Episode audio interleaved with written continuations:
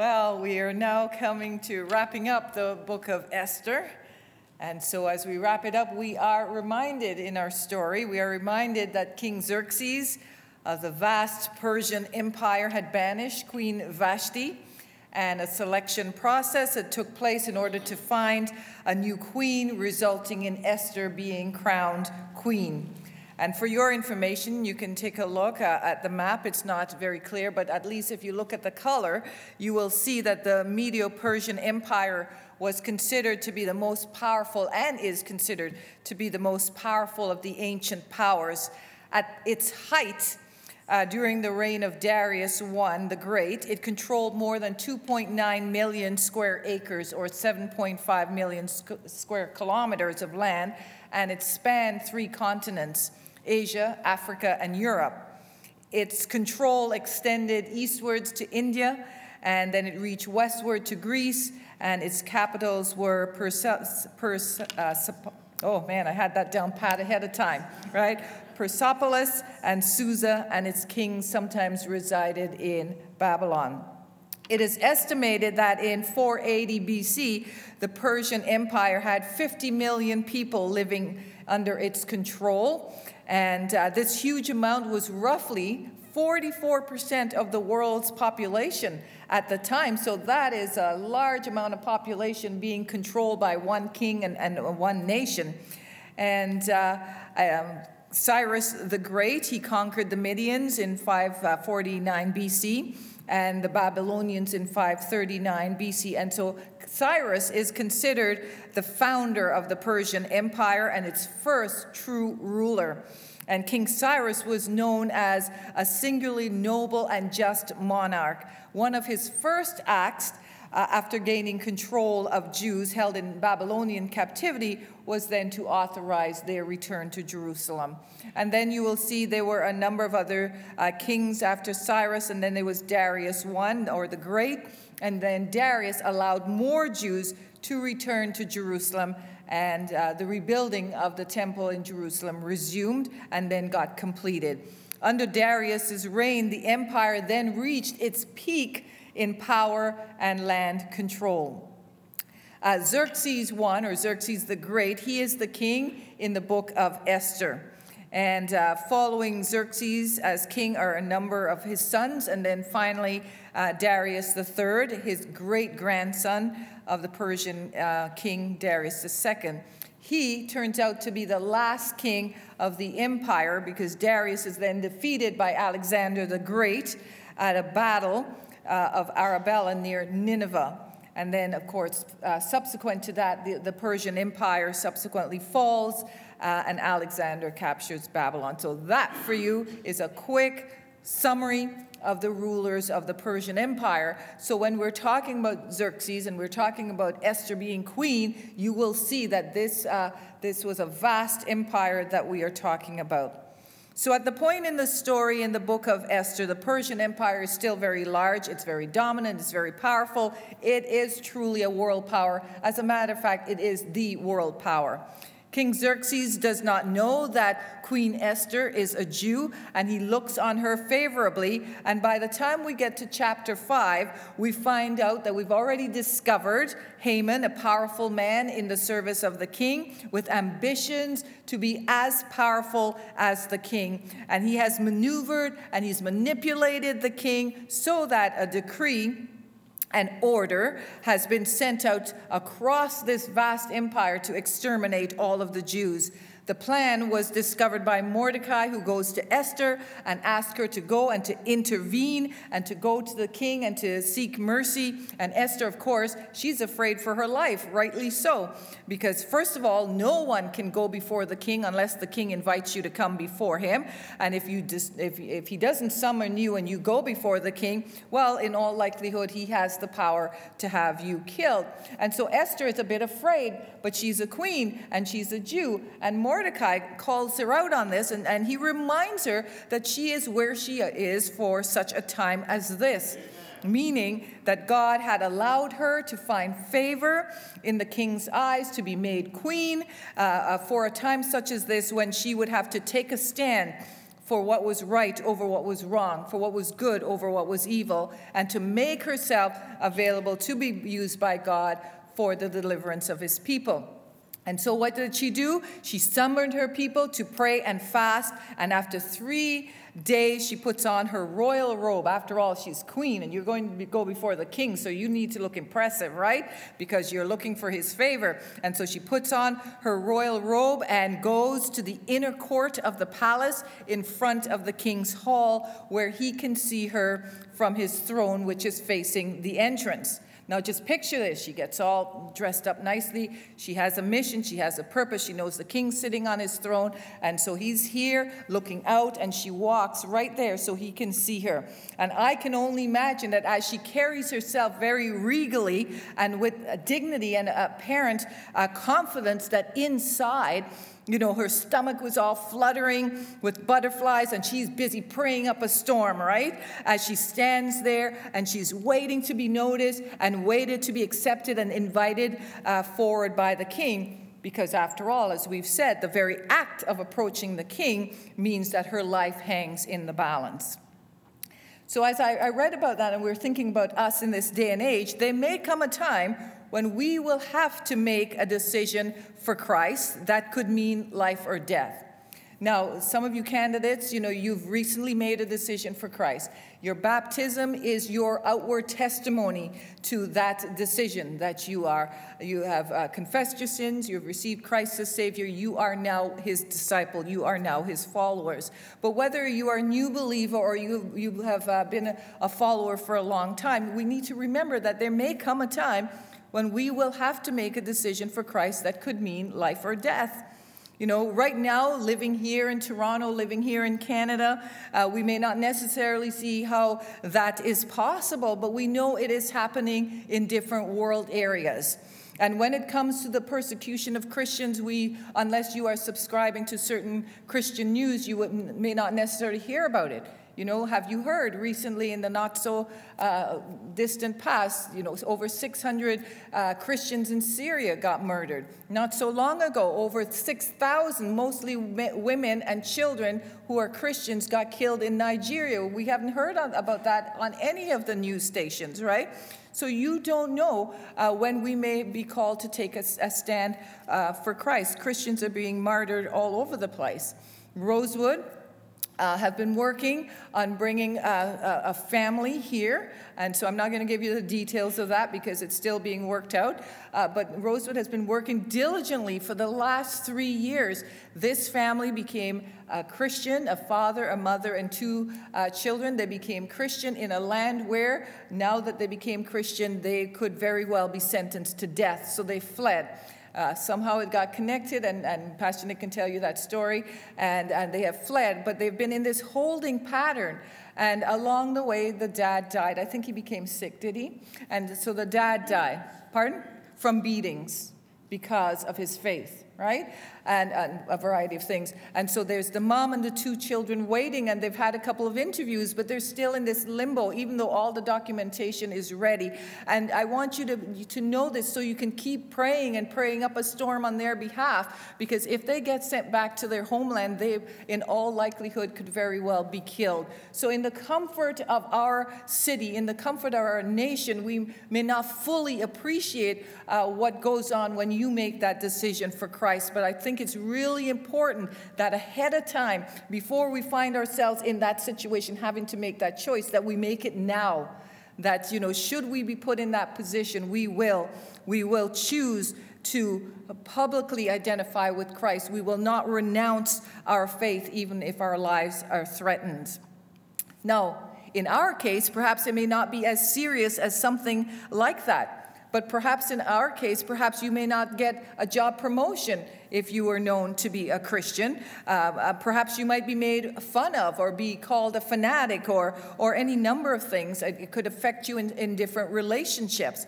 But we are challenged, just like Esther, to make a decision for Christ now so that when the time comes, it's already made. We know what we're going to do. We're going to take a stand for Christ. So Esther is taking a stand for her faith. And as a reader of the story, and as you're hearing the story, Esther is standing out there right where the king can see her. And oh boy, aren't you holding your breath anxiously and anticipating the response of the king? What will the king do? Right? Will the king hold out his scepter, golden scepter to Esther and invite her uh, to come before him? Or, uh, or will he just feel so interrupted and angered and condemn her to death? Well, the king looks up the king looks up and he saw Queen Esther standing in the court, and he was pleased with her, and he held out to her the golden scepter that was in his hand. Oh, phew. There. And so Esther approached and she touched the tip of the scepter, which reminds us once again that God truly does answer prayers. You hear it all the time. It just goes in one ear and out because we know He does, we believe He does, but really He does answer prayers. And there are times when God will miraculously deliver us from situations. There are times that He's going to extend His protection, and yet there are times that He just won't. Uh, when He will allow other people's free will uh, to impact us in, in a negative fashion. And, uh, and yet, He is always present, even when we go through the most trying times. He does protect, He does deliver our souls. He will always answer our prayers yes, no, or wait. And His answers may not always be what we ask for uh, or expect. If we think of some of the things that go on in the world, uh, around us. How uh, I, I, take one example: how hard and difficult it must be, uh, you know, for the families, especially Christian families, who have had their children uh, killed in a, a school shooting in the United States. Christian families, I imagine they went through a time when they asked God, "Where were you?" Uh, God, we believed. Why didn't you protect my child? And God certainly had the power to intervene. And God have, could have stopped the shooter, but then it would have gone against him, himself in, in uh, allowing free will to every single human being and the ability to exercise that free will. And in such a situation, we might be tempted to say, well, who cares? Intervene anyway, right? But we don't want him sometimes intervening in some of the decisions that we make. So we can't have your cake and eat it too right? Free will is free will to everybody. And uh, so, even when the Lord allows some, some very hard and very difficult things to happen, the good news is He is always present uh, to help us. And, you know, and sometimes Christians will make decisions. They will say, well, you know, I'm not hurting anybody, but I've decided I, I am going to participate in having a social drink. Well, that is your free will to do that but knowing that sometimes a social drink can lead to a problem with alcohol and destroy families. Or a Christian may say, Well, you know, I have the free will to do whatever I want with my money. So, you know, I'm just going to slip over to Woodbine. You know? I'm only going for the show, wink, wink, nudge, nudge, you know? But I take $20 with me. I cap how I'm going to gamble. And next thing you know, it could possibly lead to other things. Uh, and so, but we, you know, we want that free will. We don't want God intervening and say, don't go and do that. Sometimes when, in things that we might theoretically consider not so harmful as other things. But God allows the free will to all because He will call us all to an accounting. And so, as Christians, we are challenged uh, to live in full obedience to Him and allow Him to take full control of our lives so that He can use us. But on the other hand, we recognize that even when bad things happen to us, and there certainly are no easy answers, that we simply have to continue to trust Him, to live obediently to Him, live in a way that honors Him. And, uh, and I believe He's gracious. He's gracious in the way He sustains and helps us. And, and as we do this, may we be praying so we can say it like Job Naked I came from my mother's womb, and naked I will depart. The Lord gave, and the Lord has taken away. May the name of the Lord be praised. It's a very difficult prayer to pray, but if we are making a choice that when it, whatever comes, I'm going to choose Christ, then I believe by His Holy Spirit, He's going to give us the strength to be able to pray this prayer. And so may we ask the Lord to deepen our walk with Him, our relationship with Him, that we can truly say that. So back to the story. What's next? What plan did Esther come up with? Is she strategic enough to come up with a plan that will catch the king's attention, intrigue him, causing him to be curious? What will she say and do? She can't very well just march in and say, Xerxes, I'm, the, I'm your wife, I'm the queen, you know, but I want you to know I'm a Jew. And there's this man out here named Haman who's plotting to kill all the Jews. Do something about it. Can't very well do that, right? She may very well be the queen, but she has limited power, limited authority. And besides, you know, sometimes you can't approach certain things that directly, right? Um, and so that wouldn't work. Uh, the king, really, I don't believe, was a sentimental person. So he may certainly have pleased, been pleased with her, but what is really important about the king, he's always concerned about what's his. And Esther was his. So she comes up with a plan. I like to call, uh, call it maybe sanctified cunning. right? Anyway, this, this is just a, a simple example that before we rush into things, even after we've prayed and fasted, that we need to plan and be strategic about our approach to a particularly difficult situation.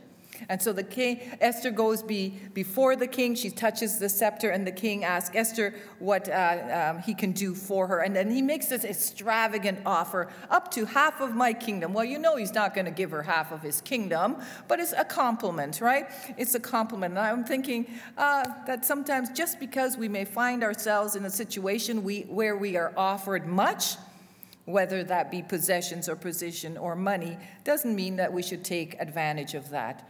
And so Esther was gracious. You know, that was a wonderful offer, that thing. Uh, we, we need to be wise with accepting and using what is before us. And so perhaps the king is thinking, this must be really important and urgent, and I wonder what Esther wants. And so what does she ask for?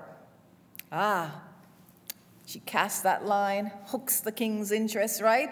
And she says, If it pleases the king, replied Esther, Let the king, together with Haman, come today to a banquet I have prepared for him. Can you feel the dramatic tension building, right?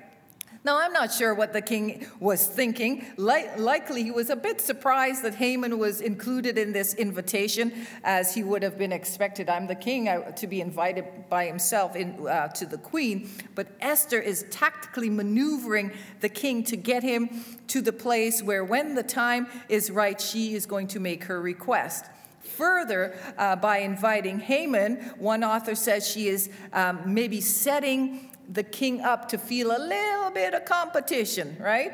And so Haman may be the king's uh, favorite, but does the king really want him around when he's going to have this dinner with Esther? Hardly.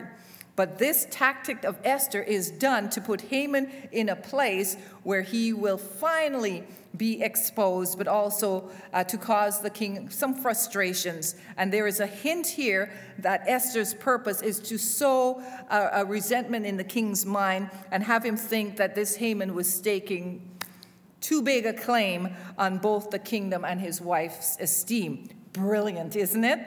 And so God is not mentioned, but I am certain that Esther, after praying and fasting, was being led by God to issue this invitation and come up with this plan. Which leads us to say when we have tough decisions to make, make sure we know and understand the people that we are dealing with, the climate and the culture in which we live, and take all these things into consideration before we respond. Now, you may say that Esther is playing one person off against the other. And, Well, that's not really Christ like. And I would say that Esther had to maneuver the situation in order to get a desired response. She did not deceive anybody, she didn't lie, she didn't, uh, she just simply planned an event in which lies and deceit and hatred would be exposed. Now, just picture Haman. Picture Haman. He is grinning ear to ear, right? He is puffed up. He's so happy. He's so downright giddy. He's been invited with the king to a banquet by the queen. Wow, he's practically made it, right? Just get rid of the Jews out of his life, and life is going to be great but he's almost there. And so he leaves the palace, you know, and he's bouncing as he's walking out the gate. And who does he encounter? None other than Mordecai. Right? We need to trust that trust God to take care of our enemies or the enemies of his cause, right? Just trust him. And so picture this. The balloon of Haman's happiness gets popped, right? On the way from the palace, feeling elated, he sees Mordecai at the gate. And the man has the audacity not to get up or to bow down before Haman. And Haman's bo- blood boils. He was, the scripture says, he was filled with rage against Mordecai. I'll tell you this people will notice when you take a stand right? When we take a stand for Christ, when we take a stand over right and wrong, when we take a stand for what is moral over what is immoral, people will notice. And Mordecai always took a stand for God. He refused to bow down to Haman, and Haman noticed. In Malachi 3:18, and you will again see the distinction between the righteous and the wicked, between those who serve God and those who do not. Haman chooses to do no- nothing about the situation right at the moment, probably because he's still riding high because of his invitation to the queen's banquet and because he already has a plan in place to exterminate the Jews. So Haman goes home, and once again he's happy, and he calls his wife and his friends together to boast.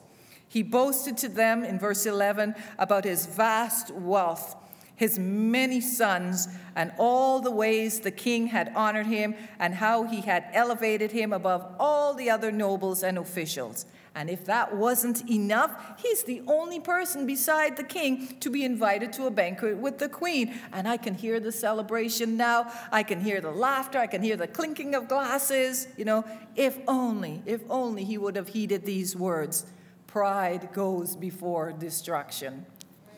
Maybe he didn't hear that earlier. So while he's talking, it's a bittersweet celebration because of the actions of Mordecai. He looks to his wife and friends for advice, and they advise him to build this pole and ask the king to have Mordecai impaled on it. Can you imagine? Drastic or what? Wow. Talk about hatred. You know, there is, that is some anger, that is some hate.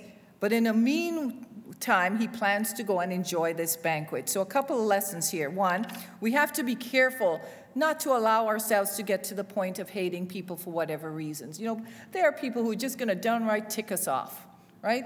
It's going to happen, right? They will do things to us, but from the Christian point of view, there is no justification for hate. Even when we have been wronged, even when we have been abused or misused, we are not to hate we, with the power of the Holy Spirit, are to overcome hate with love. Yet, with that said, you know, there may be times when we have a real big challenge in loving someone. And it is especially in those times that we need to call on God to help us uh, um, to extend the love of Christ. We may not be able to love in our own strength, but we can do it with the power of the Holy Spirit. Also, we must not let our anger blind us and cause us to make irrational decisions. Build a pole, this tall pole to impale Mordecai. I mean, that's irrational, right? Uh, and that's why we are never to make any kind of decisions when we're in the heat of the moment, when we're upset or angry. Those decisions will always be wrong. They will have negative consequences. And even if you go and apologize and say you're sorry, some things you just can't take back right? So do not make a decision when you're in the heat of the moment. Further, don't surround ourselves with people who will only tell us what we want to hear and who are not strong enough to confront us and correct us or help us to make the wise decisions. To, that's what Haman did. He, he had his wife, he had these close advisors, and instead of calling him and say, you know what, you're being irrational. You know what you're trying to do to these Jews is just downright wrong. Instead, they were there, go ahead, do it. Let me give you some ideas of how to do it, right? And so we don't want to surround ourselves with people who aren't brave enough to come to us in a loving fashion and confront us on, on certain things. But it's almost comical now at this point in the story, right? Well, actually, it is comical what happens next. God does have perfect timing and a great sense of humor. So while Haman is busy plotting, the king can't sleep. He doesn't ask for a nice glass of warm milk. In my case, I just tell you every Sunday night I take a few ZzzQuils because I need to sleep. I have trouble sleeping, and Monday I'm off, so I plan to sleeping. So the king doesn't ask for a glass of warm milk. He doesn't say, God needs equal so I can take. No, no, no. He ordered the book of the Chronicles, the record of his reign, to be brought in and read to him. He probably thought, you know, that's history. It's dry, it's boring, I'm going to fall asleep. But what he discovers is that Mordecai had saved him. Remember earlier in the book of Esther, Mordecai had saved him from assassination. And so now the king is wide awake. God is good, isn't he? And so the king begins to wonder uh, did, did we ever do anything for Mordecai? Has anything been done in, to recognize that effort and to honor uh, Mordecai? And the king finds out, oh, no, nothing. Which just reminds us that God's timing is always perfect. So it gets even funnier, right? The king wants to know who's in the court. And it just so happens that Haman came to the court because he wants to speak to the king about impaling Mordecai on the pole. The, the king is not aware of Haman's plans and Morde, uh, for Mordecai, and Haman is not aware that the king has just discovered and wants to make plans to, to honor Mordecai. Sweet, isn't it? And I always believe that God has a sense of humor. Well, I always said that. You know, I went to, you know, a Bible college out, out of high school, and God never called me. He called me 20 years later. God has a sense of humor, right? Anyway, so the king puts it to Haman What should be done for the man the king delights to honor? And Haman, he is so pompous, he's so puffed up that he just automatically thinks that the king wants to honor him, right? And so he's to make this good, right? He's so blinded by his uh, hunger for power that he could not possibly see that the king would want to honor anybody else but him. And so he comes up with this elaborate plan a royal robe the king has worn, and a horse the king has ridden, one with a royal crest placed on its head. That should be given to the person, and then someone walk that person through the streets announcing that the king is delighted in that person. Great, great. Always remain humble, people. Always remain humble. James says, Humble yourself before the Lord, and he will lift you up. Leave it to the Lord, because if you're not humble, you know what's going to happen, right? Never assume or desire to be honored above others. In fact, with an attitude of humility, always look to promote and, uh, and recognize the efforts of others. So, Haman is trembling with anticipation and excitement. He can't wait for the king to okay this. He can see it now. He's wearing a royal robe. He's sitting on the king's horse. He's being paraded through the streets, and everyone is bowing down before him. And all of a sudden, he comes crashing down to earth.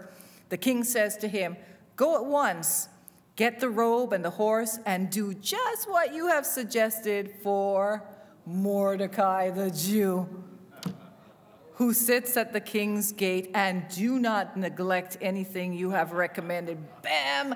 Haman's jaw hits the ground, and I'm hearing inside he's going, No!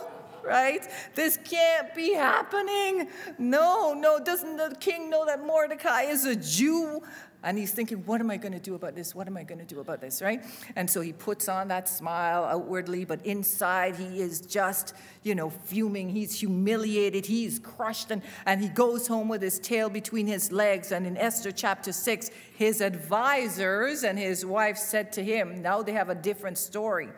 Since Mordecai, before whom your downfall has started, is of Jewish origin, you cannot stand against him. You will surely come to ruin. While there will still while they were still talking with him, the king's eunuchs arrived and hurried Haman away to the banquet Esther had uh, prepared.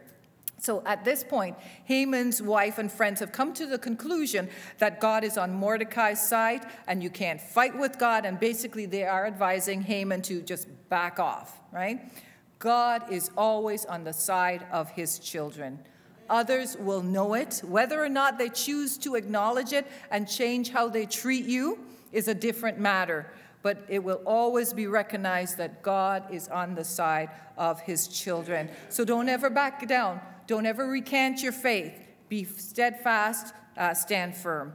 Esther chapter 7. So the king and Haman went to Queen Esther's banquet, and as they were drinking wine on the second day, the king again asked, Queen Esther, what is your position? It will be given to you. What is your request? Even up to half the kingdom, it will be granted. And then Queen Esther answered, If I have found favor with you, your majesty, and if it pleases you, grant me my life This is my petition. And spare my people. This is my request. For I and my people have been sold to be destroyed and killed and annihilated. If, it were mere, if, it, if we were merely being sold as male and female slaves, I would have kept quiet, because no such distress would justify disturbing the king. Charles Stanley says, even in her urgent request, Esther demonstrates a humble spirit and a restrained attitude, thus endearing her even more to the king. Her godly self control wins her far more than a violent outburst ever could. Which leads me then to say no matter what desperate situation you find yourself in, maintain your composure and self control. It is only when we do that that God can work in the situation. It is only when we maintain that self control that God can work. He's not going to work when we turn angry and belligerent and aggressive and demanding, because then he can't work through that. Verse 5 King Xerxes um, asked Queen Esther, Who is he? Where is he, the man who has dared to do such a thing? And Esther said, An adversary, an enemy, this vile Haman. Then Haman, remember, Haman's right there, right? Then Haman was terrified before the king and queen, and the king got up in a rage and he left his wine and he went out of the palace. I, I say that's self control, right? He, he just withdrew from the situation. And sometimes we need to do that. He withdrew. He needs to think about this. He's got to come do something. And so he goes to the garden. But Haman, realizing that the king had already decided his fate, he stayed behind to beg Queen Esther for his life. Ironic, isn't it? It reminds me that no one ever feels sorry or asks for forgiveness until they're caught out, right?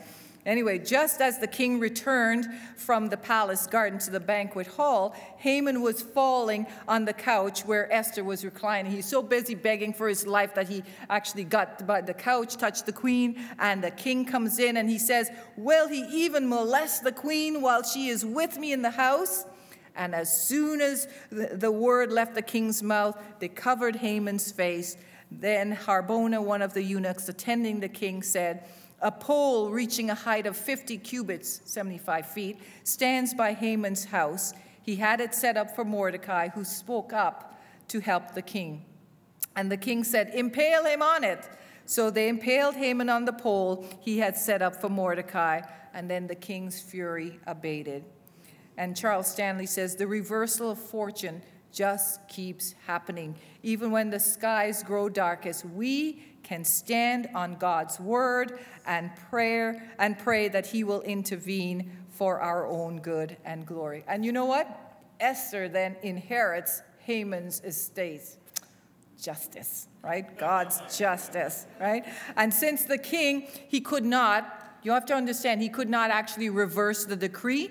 He issued another decree allowing the Jews to defend themselves, uh, you know, in whatever manner that they saw fit. Mordecai gets promoted. There is great joy amongst the Jews uh, in the empire. And uh, Haman never gets to see the reversal of that decree, but we are never to lose heart when things seem bleak. Instead, remember that God loves to act on behalf of those who wait for him. Max Lucado said, In our bootstrap society where you tough it up and do it on your own and take pride in being a strugged individualist, the one thing that seems to escape us is being before God on our knees, being before God aware that we are helpless and allowing Him to assist us. So don't get busy, uh, you know, securing your rights or accomplishing your agenda that you miss the opportunity to serve. Surrender your life to God so that He can use you to accomplish His will. God's timing is always uh, perfect. And then the last chapter, in chapter 10, King Xerxes imposed tribute throughout the empire to its distant shores, and all his acts of power and might, together with a full account of the greatness of Mordecai, whom the king had promoted, are, are they not written in the book of the annals of the kings of Media and Persia? Mordecai the Jew was second in rank to King Xerxes, preeminent amongst the Jews, and held in high esteem by the many followers, uh, many fellow Jews, because he worked for the good of his people and spoke up for the welfare of the Jews. God means it when he says, Those who honor me, I will honor. And so that's the book of Esther. That's the story of Esther for such a time as this. We are where we are. You are who you are. And God can use you just where you are at this time. You have, we all have to make a decision. Are we going to always choose to be obedient? Are we going to choose to honor Him no matter what comes our way? And just let Him take care of the rest. Because as this story shows, God will always take care of the rest. His timing is perfect. And along the way, He has a wonderful sense of humor. God bless you for such a time as this. That's where you are. Live it in full obedience to the Lord. Amen. Amen.